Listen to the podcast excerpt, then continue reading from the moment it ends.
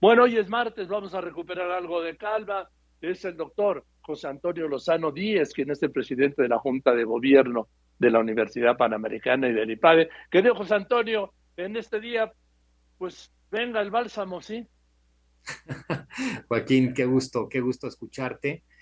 Y bueno, pues fíjate que hoy traigo una reflexión en, un día tan, tan lleno de noticias sobre el momento que estamos viviendo, Joaquín. Este mundo de lo inmediato, de la inmediatez, de lo que llamamos la recompensa inmediata. Fíjate cómo vivimos en un momento de tanta prisa, en términos generales.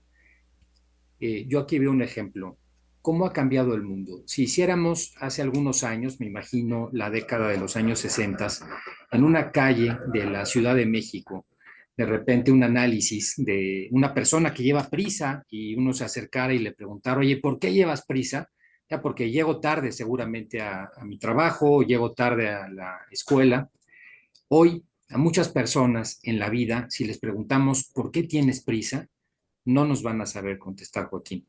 Vivimos en un mundo de una velocidad inusitada.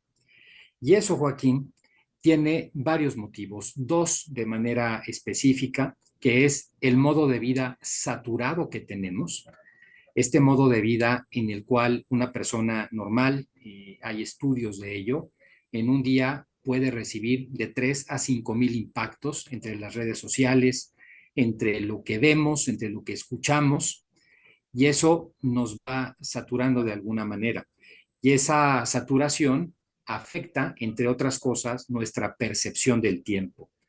Esa ese tiempo que normalmente pasa, y pasa normal y pasa igual para todos, de repente para las personas que están saturadas pasa mucho más rápido. Yo aquí le pregunté al auditorio, ¿no notan cómo en ocasiones los años, sobre todo los últimos, les han pasado más rápido?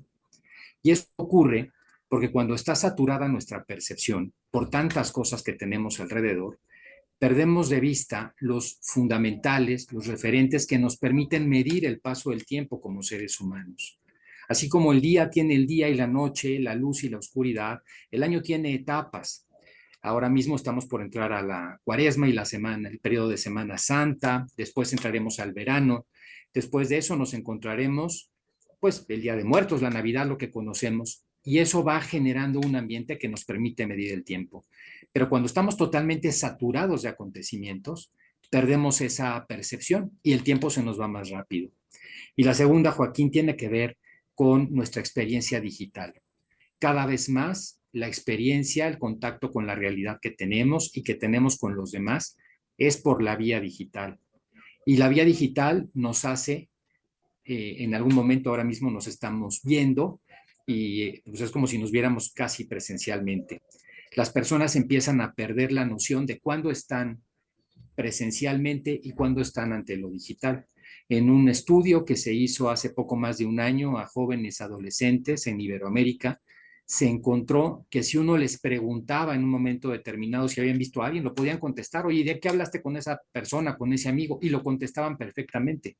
Pero al momento de preguntarles, oye, y cuando lo viste, empiezan a patinar. Ya no se acuerdan exactamente si fue el jueves, si fue la semana pasada.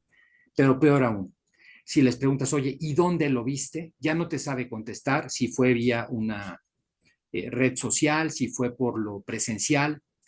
Y eso va generando, Joaquín, que nosotros nos concentremos de manera fluida solamente en lo que viene. Como nuestra percepción del tiempo y del espacio va cambiando, se vuelve mucho más necesario alcanzar con velocidad las cosas. Empezamos a tener esa prisa permanente, ese mundo líquido del que nos hablaba Sigmund Bauman, esa idea de un mundo que se nos va, que no tiene consistencia, es precisamente el momento actual. Esto, Joaquín, nos lleva a dos impactos muy importantes que son de los que yo quería hablar en la persona. Un impacto en la virtud de la paciencia, tan fundamental e importante para las personas, y otra en el pensamiento. La paciencia, Joaquín, es fundamental para poder alcanzar las metas. Una persona que no tiene desarrollada la paciencia no alcanza a tener una vida plena. En alguna ocasión aquí en el programa hablamos de aquel famoso test de la golosina, ese estudio que se hizo en Estados Unidos en los años 60 a niños de 5 a 7 años. A esos niños se les preguntaba, se les ponía una golosina enfrente y se les decía, si en los siguientes minutos no te comes el dulce, te doy otra golosina, te doy otro dulce. Y los empezaron a ver, a ver cómo reaccionaban. Algunos sucumbieron y se comieron el dulce, la golosina, y otros no.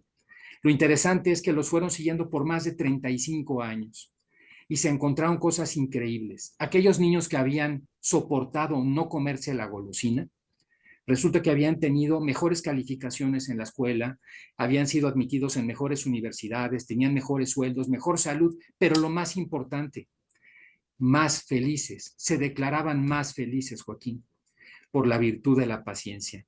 Cuando perdemos la virtud de la paciencia, perdemos mucho.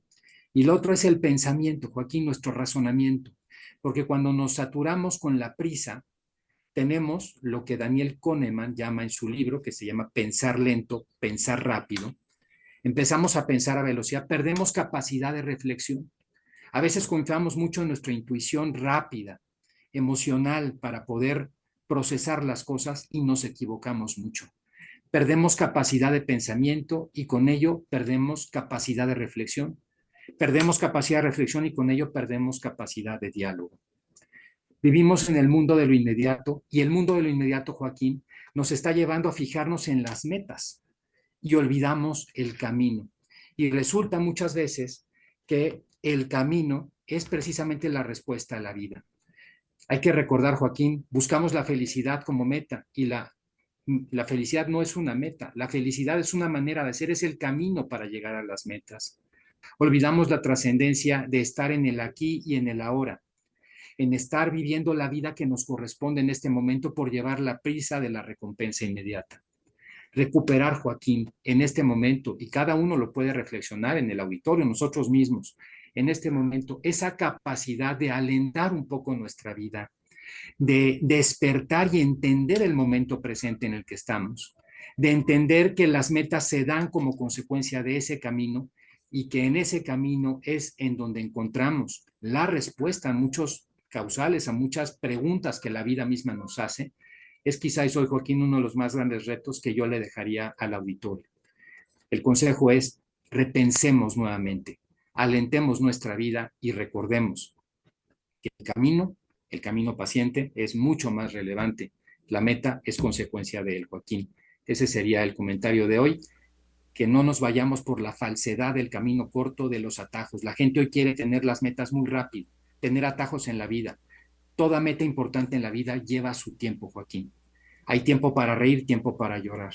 Hay tiempo para estar creciendo y tiempo para decrecer. Los tiempos en la vida, Joaquín, entenderlo y llevar los ritmos. Esos hoy tan necesarios para alcanzar esa felicidad que en estos tiempos asiagos nos hace tanta falta, Joaquín. Estoy totalmente de acuerdo contigo. Como siempre, doctor Lozano Díez, eh, hay que medir los tiempos, hay que vivir los tiempos, hay que saber cuáles son los tiempos y algo que es fundamental, en la vida no, no existen los atajos. Los atajos nunca llevan a un buen lugar. Así es, querido Joaquín, los atajos siempre serán falsos. Y esas puertas, Joaquín, nos llevan a un lugar al que no desearíamos haber estado. No nos olvidemos de esto. Los atajos son la puerta falsa. Esa es la falsedad del camino corto, Joaquín, la falsedad del atajo, efectivamente. Gracias, querido, querido José Antonio Lozano. Gracias. Y te mando un abrazo con cariño. Otro muy grande. Estoy muy bien el doctor José Antonio Lozano Díaz, presidente de la Junta de Gobierno de la Universidad Panamericana y también, y también del IPADE.